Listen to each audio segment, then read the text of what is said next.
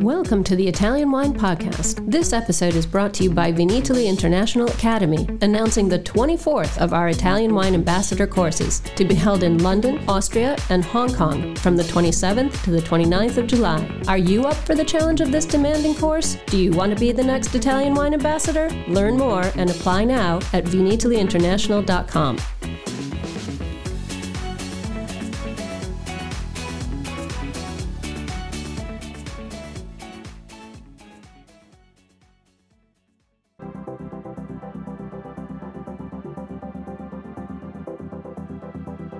Thanks for tuning in to Get U.S. Market Ready with Italian Wine People on the Italian Wine Podcast. I'm Steve Ray, your host, and this podcast features interviews with the people actually making a difference in the Italian wine market in America, their experiences, challenges, and personal stories. And I'll be adding a practical focus to the conversation based on my 30 years in the business. So if you're interested in not just learning how, but also how else, then this pod is for you.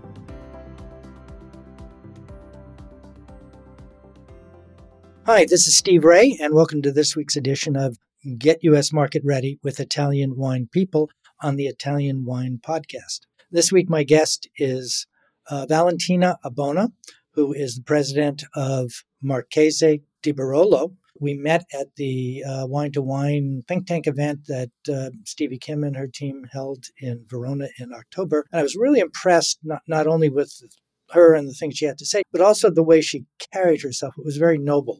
And I think we're going to hear a little bit about that nobility in, in a moment. So, Valentina, welcome to the show. Thank you, Steve. It's very exciting to be here. Uh, and as an American, we're kind of like, uh, we love the, the concept of uh, lords and ladies and dukes and earls and all, and don't know the, the relative uh, level of a Marchese. But could, could you tell us a story of how that name came about and the history of the estate itself? Well, I don't want to, uh, can say, uh, get appropriate of a name, which is not, uh, which is not mine. But the winery is called the Marchesi di Barolo because it was the original estate of the Marquises of the town of Barolo. So this noble family that was reigning over um, the village and the region of Barolo back in the 1800s.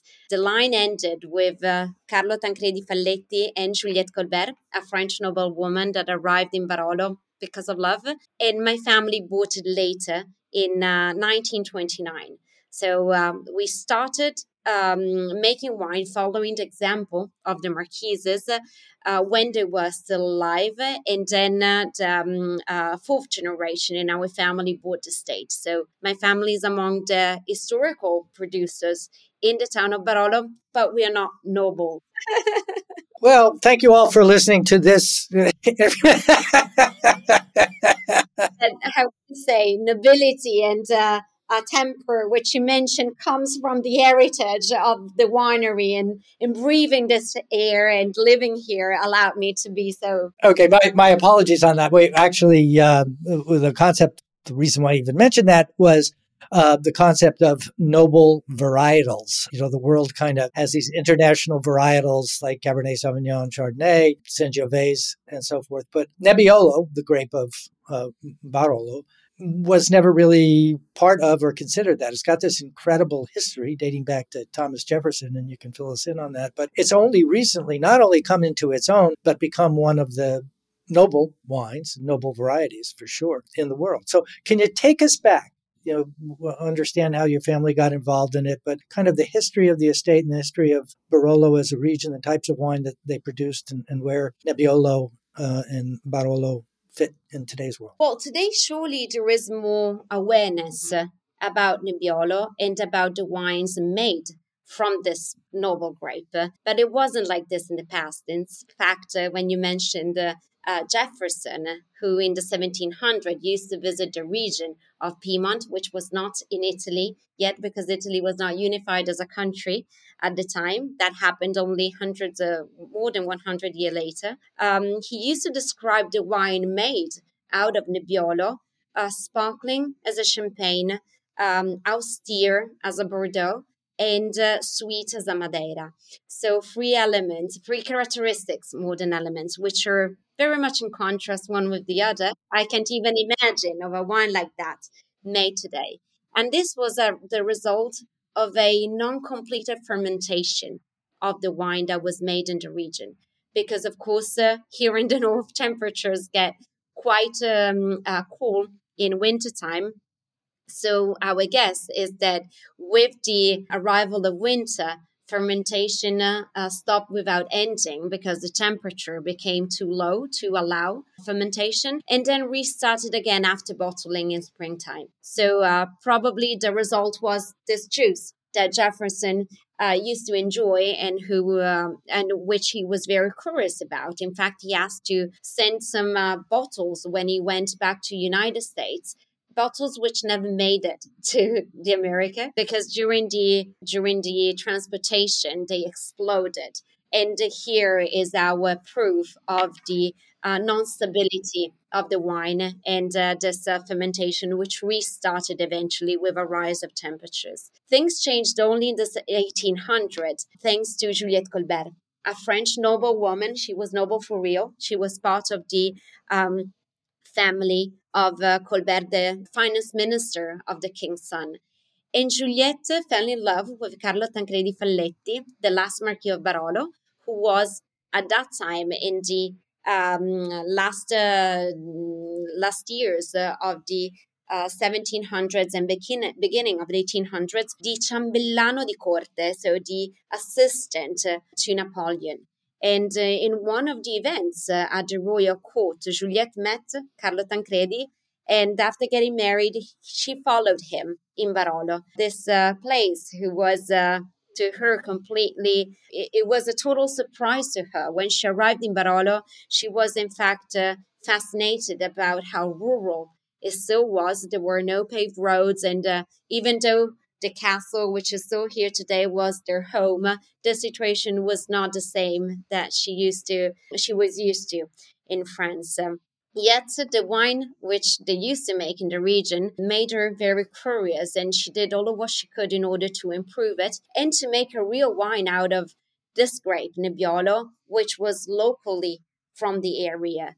Uh, she introduced for the first time barrels, barrels which, by the way, we still use today at the winery, and they date back to the 1800s, but still work perfectly for their original purpose, uh, allowing the wine to finish the, com- the fermentation and finally become still dry and so preserve that austerity which always distinguished wines made out of Nebbiolo grapes. And Juliette had the intuition of making, for the first time, excavating underground cellars so that the temperature down uh, was more stable compared to the open air where they used to make wine prior to her arrival. And in this way, she was able to make a wine which became the symbol of this region and uh, of our lands. Wine that she named Barolo after the town where she moved with uh, with her husband and in which she used to live. And this wine became so uh, iconic for the for the region that even the king of Savoy, who was living in Turin, of course, that was the capital of the region, and the city which later became the first uh, uh, capital of Italy, as the Savoy family became the first uh, um, kingdom of Italy, uh, was so curious about this wine that asked for some uh, mm, some of it uh, at Juliette, and she sent 325 barrels, one per each day of the year for the king, unless the 40 days of Lent because she was very Catholic, so only counted the drinking days for the king. But since then, Barolo is known not just as the king of wine, but also the wine for kings. And the name Nebbiolo, this familiar word in a lot of Romance languages r- relating to mist. Uh, how did you get that name? Well, mist in Italian is nebbia. So surely uh, there is a connection. And this is due to the fact that Nebbiolo is the latest grape uh, to be picked. So it used to be picked with the first fogs. And also because uh, there is the skin of Nebbiolo is never clear. There is a sort of waxy bloom on it, uh, which can um, make it somehow foggy. In Italian, we say that the grape itself is nebulosa. So Nebbiolo with the both nebbia between the hills and the nebbia on top of it um, justifies the, the name of the grape. Much like uh, Brunello is little brown one and, and ergo the name. Yes, something like that. But the wine it produces is something unique. And I, I, I had a, an experience with it that I imagine is shared with everyone who's ever had Barolo, which is the first time you taste it. You go, wow, never tasted anything like that. Now, it was a long time ago for me, but I do remember the experience. And now it, Nebbiolo the grape, Barolo the wine, and all of the famous producers, your company included, are considered at the top of, of, of the stack, if you will, uh, of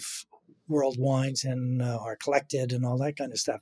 How does that compare and contrast with wines that people can drink every day? It, what kind of production do you have and who's drinking it and how accessible are the wines, both in terms of being able to purchase and also appreciate? A lot of questions, I realize that. But. A lot of questions, but they're all interesting questions because I think that today we are living a special moment for what concerns uh, uh, important wines and noble wines. Uh, first of all, there is, as we were saying, more awareness.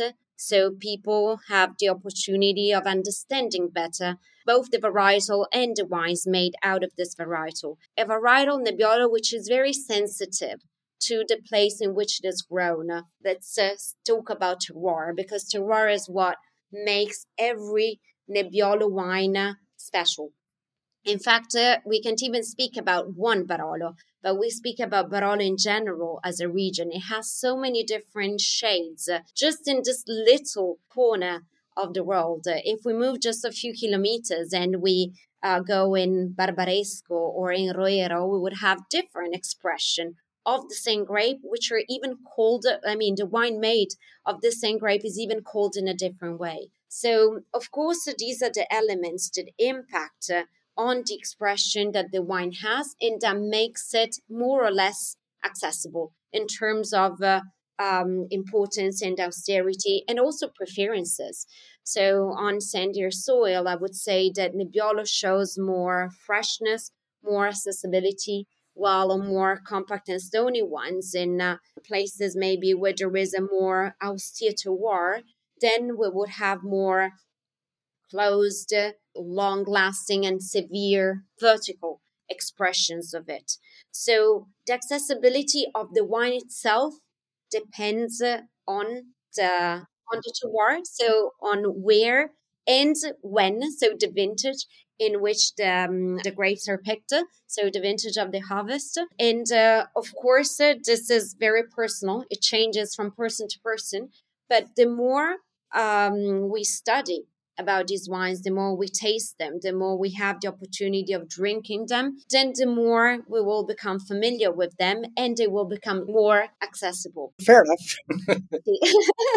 In terms of quantity, however, Barolo is a very tiny area. There are just around 2,000 hectares on the vine, uh, which translates into 14 million bottles for the whole world in one year more or less.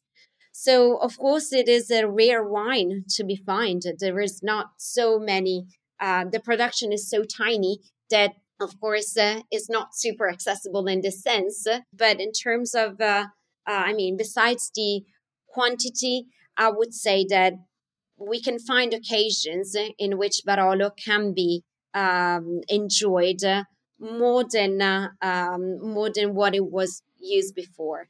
Today we have the opportunity of addressing this austerity, which is typical of the grape, so the tannins and acidity, which we were mentioning earlier, and address it in a way that we can make wine which are understandable and pleasant already in their first years of youth.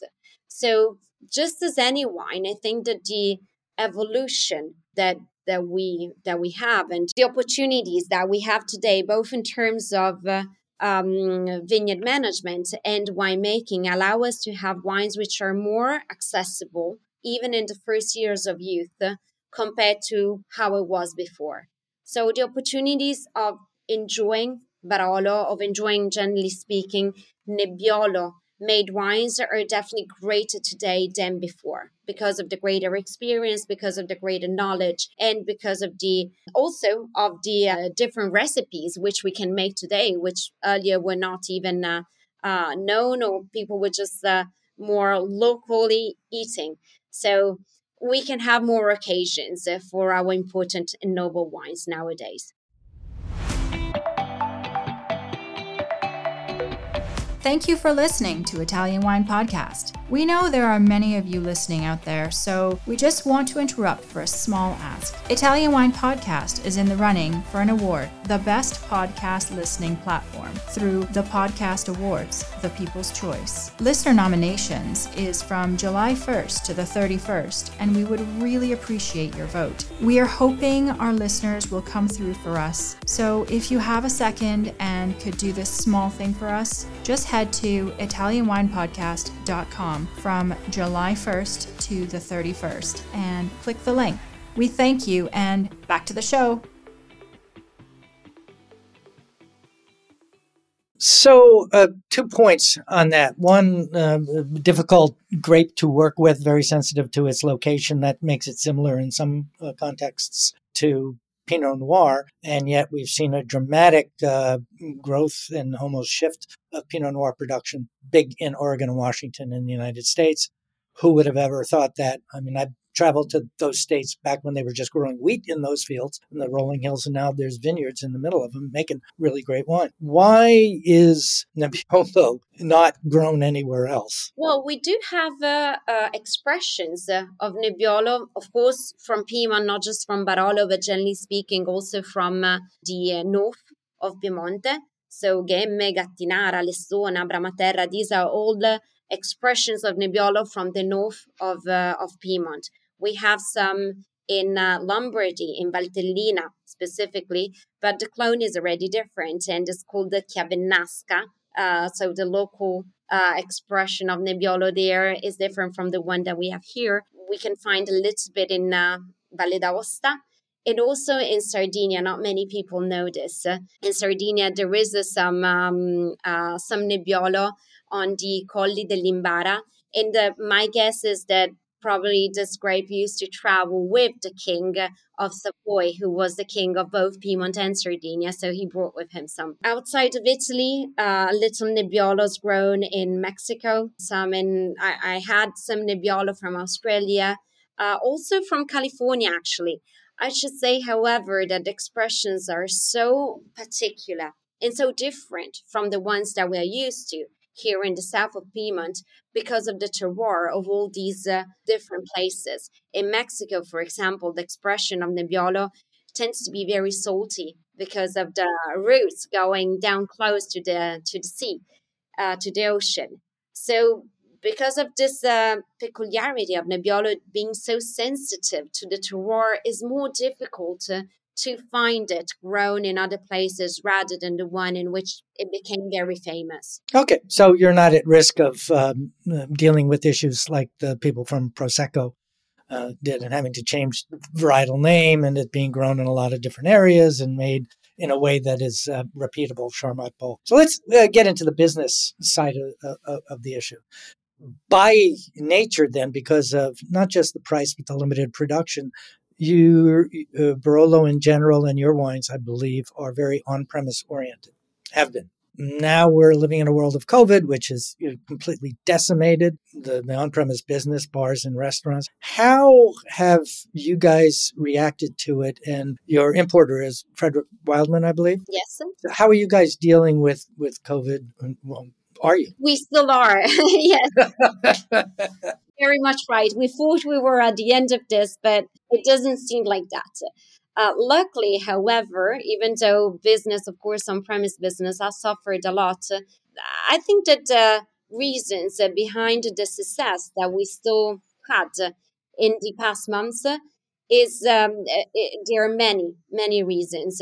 First of all, I should say the curiosity of the of wine lovers and uh, and connoisseurs, which finally had more time of studying about it. And they were they were as anyone. We were all stuck at home so we could only follow our passions in order to forget what the craziness that was outside. And uh, for sure for many people this translated into greater studies about wines. I personally carried out a lot of virtual tastings and uh, this uh, long distance seminars in which we were discovering the peculiarities of Nebbiolo from the different areas, having different single vineyard Barolo in front of us from the same vintage, maybe even from the same town.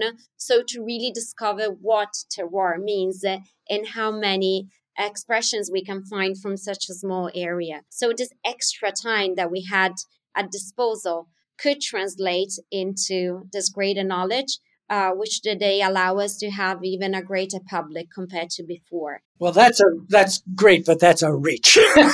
yeah, the, the, the the joke in the industry is I get asked this all the time. I'm sure you do too. What's the best bottle of wine? And the answer is the one I just sold. Okay, we're in a, a commercial world where money has to be transferred, and if people aren't drinking it there, it becomes a challenge. A lot of the bigger players are doing well because they've shifted towards uh, lower priced wines necessarily or more mass market oriented wines. But when you've got a limited production of a high end wine, that's got to be a challenge. One of the areas I see, and I don't mean to put words in your mouth, but uh, just kind of to move this along, is uh, a shift in uh, the where and how people buy wines. So while on premise might be down, we're seeing e commerce grow so dramatically. And all of a sudden, it's less of an issue of what's on the shelf than what it is you want or what you're looking for. So we think about e-commerce as the infinite aisle, if you will, the, the multitude. And this is exactly the point that I was oh, okay, great. touching before.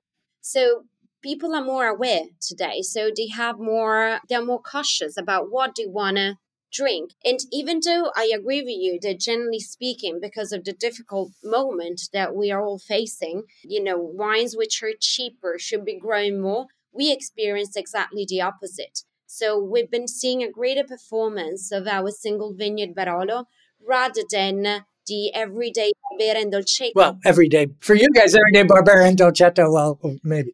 Well, I used to work for the, the company that imported Ceretto wines, and I learned everything I know about Barolo from Philip Bellardino. You probably knew him. He was a mentor of mine. He's he passed away a few years ago, but he would tell stories and use Italian so that we understood what like Bricco Rocche meant and so forth and where it was on, on the hillsides and so forth. And one of the wines that I discovered that I fell in love with that is really hard to sell in the US, we're finding, is Arneis. Can you tell us a little bit about that? And it's more Langhe, right? That's kind of the, the region where it's grown. Well, Arneis actually is uh, find its home in Roero, which is just on the other side of the Tanaro River. So um, this uh, major region of the south of Piedmont is divided in Langhe and Roero from the Tanaro.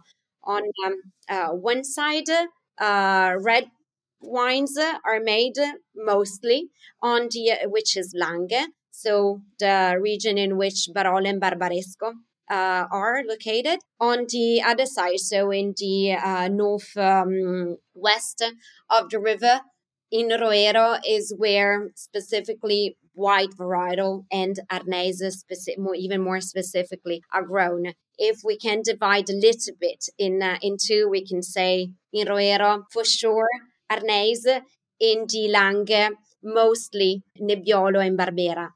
Even though there are great expressions of Nebbiolo uh, in Roero as well, I would say that what identifies the most Roero is surely Arneis. Arneis, which is also difficult to pronounce. So I understand that it, this can be a, um, how can I say, uh, one of the reasons why it is not so of appeal. It's not not as hard as Gruner Veltliner. as I mentioned, I always and everything to Piedmont. So it's, among all of our grades, for sure, Arneis is a little bit complicated. But this is the, how can I say, is the DNA of the grape. Arneis in our dialect means little rascal because it was one of the most challenging varietals to be to be grown. In fact, Arneis until 40 years ago or so was just grown in order to, how can I say, attract uh, birds and animals, insects uh, to bite on that grape and allow the other grapes uh, to be grown. But then it became the icon of the um, of the region of Roero. So it's an important uh, white um, wine made of an important uh, white varietal, uh, which has a very thick skin, which allows a sort of creaminess into the wine. So even though usually is a non-oaked um, white wine, it stands out for its uh, complexity. So probably is, is the unexpected white wine, and this is one. This can be the reason why it's not so. That could be a bad thing. Yeah. I mean, you have to pay a little bit of attention before appreciating Arneis. Uh, one of my favorite restaurants is Eataly in New York. It was around the corner from my office there on 26th Street. I think it's 26th Street. And they have a great rabbit dish there. I forget what they call it, but that with Arneis, perfect. Is, is yeah, it's spectacular. But uh, normally I would think of, you know, getting a, a Barolo Barbaresco or something from the north. So uh, it, it's an interesting one. Okay. So there's a new generation running the winery, you and your brother. You've been a very visible part of it. What is the future of the winery? Where are you guys going? And what are some of the new projects that you're working on uh, that we can look forward to enjoying here in the United States? Well, it's very exciting to have my brother on board. David joined uh, officially uh, the winery last year, and he's in charge of all the vineyard management, even though unofficially he's been working with us since ever. Both my brother and I, since we were little, uh, used to uh, help mom and dad with everything that we could do, even because we were forced by our parents to assist them. So we had really no choice. but the reality is that we both enjoy a lot what we're doing. We have two very different uh, um, personalities and therefore approaches to the business. David, as I mentioned, is the head behind things. He's the hands and uh, all of the heart in the vineyards and in the cellar while I take mostly care of uh, sales and uh, communication marketing. So we're very complementary in this. Of course, mom and dad are still a very important presence uh, at the winery.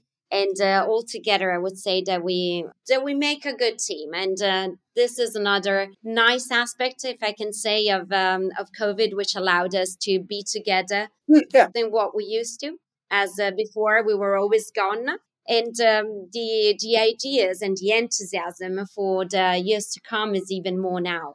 We bought uh, um, a little estate in Barbaresco, which is uh, Davide's uh, Davide's uh, yeah. jewel, yeah. and uh, he will show us all of the potential of Rio Sordo. Rio Sordo is one of the most famous uh, vineyards and appellation within the Barbaresco area, and the idea is for him to uh, test and um, uh, and, and show himself through that wine specifically while continuing of course to to maintain and uh, preserve all the history and the tradition at Marchesi di Barolo. So one of the other you you also produce we mentioned earlier Barbera and Dolcetto, I believe, right? How important is that in your export business? I love the wines, but boy, it's really hard to find. But Barbera is an everyday drinking wine is wonderful. I know you do it in Italy, but nobody does it here. Why? You know, our our data says that um, our Barbera does quite well in United States. So this, uh, I was wrong. That's good to hear. it's different from for anyone, I believe, but I would say that uh, because of the accessibility of the grape, Barbera, but also of Dolcetto grape, uh, these are wines that you can enjoy on a more daily basis. Also, the fact that are produced in larger quantities compared to Nebbiolo allows greater accessibility. In fact, Barbera is the most widely grown grape here in uh, in Piedmont. Despite the fact Nebbiolo is more famous, surely Barbera is produced in larger quantities. And Barbera too can be quite sensitive to the terroir in which it's grown. So mainly we have three expressions of it um, most uh, dear to one, as it is the most uh, uh, local production for us, is Barbera d'Alba.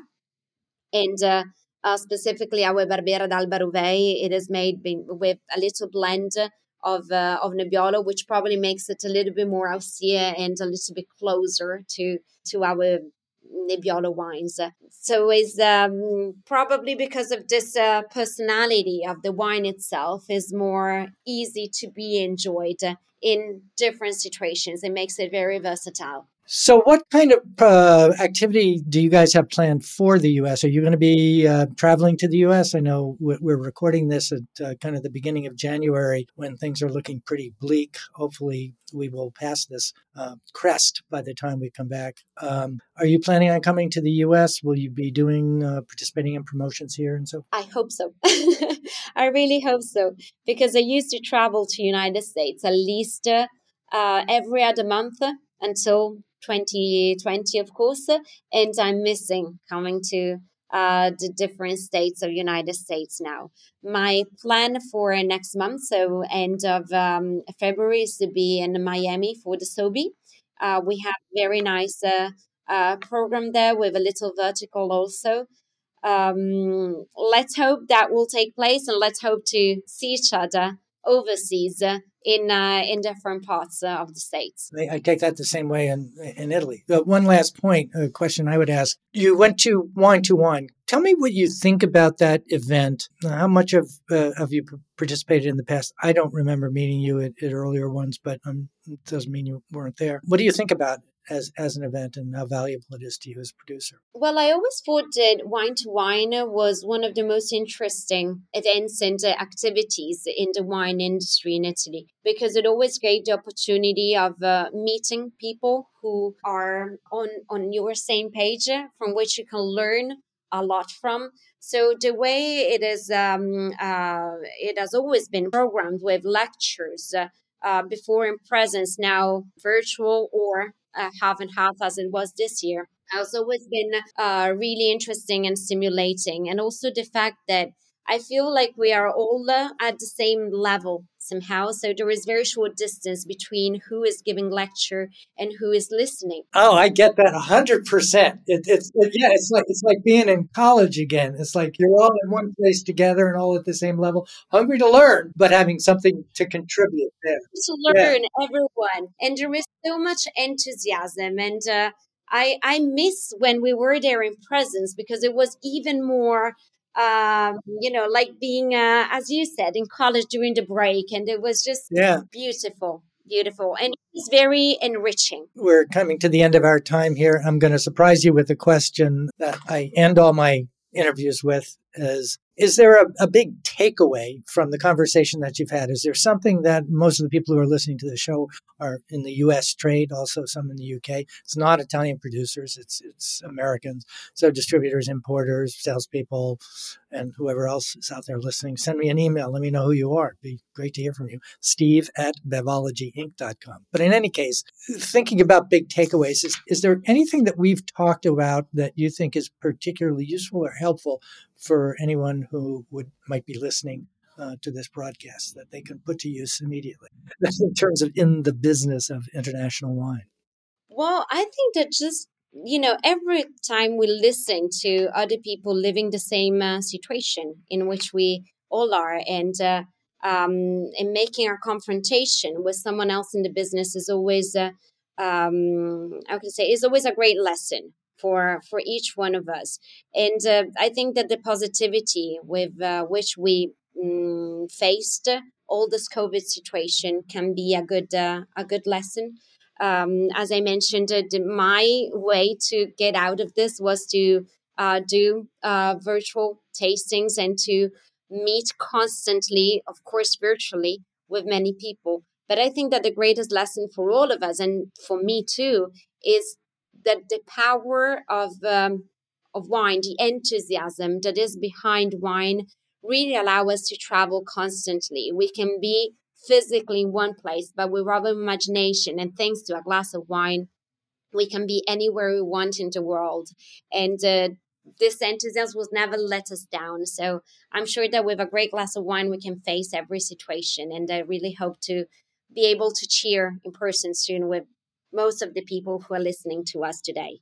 Okay, so to put that into American commercial speak, drink all you want, we'll make more. I like that. I stole that from an old cereal com- or no Lay's potato chip commercial. Anyway, this is Steve Raye. Uh, thank you all for listening to uh, Italian Wine Podcast today. Get U.S. market ready with Italian wine people. Thank you to Valentina for sharing her time with me today. It was great to meet you in Italy, and I, I hope we'll have the chance to meet again soon, like at uh, uh, Vinitaly coming up. And that the world will, if not return to normal, that we'll be able to recommence all of the things we do that, that make a career in the wine industry so valuable. So thank you very much.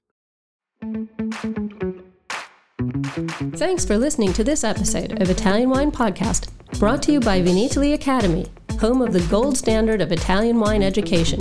Do you want to be the next ambassador? Apply online at vinitalyinternational.com for courses in London, Austria, and Hong Kong the 27th to the 29th of July. Remember to subscribe and like Italian Wine Podcast and catch us on SoundCloud, Spotify, and wherever you get your pods. You can also find our entire back catalog of episodes at ItalianWinePodcast.com.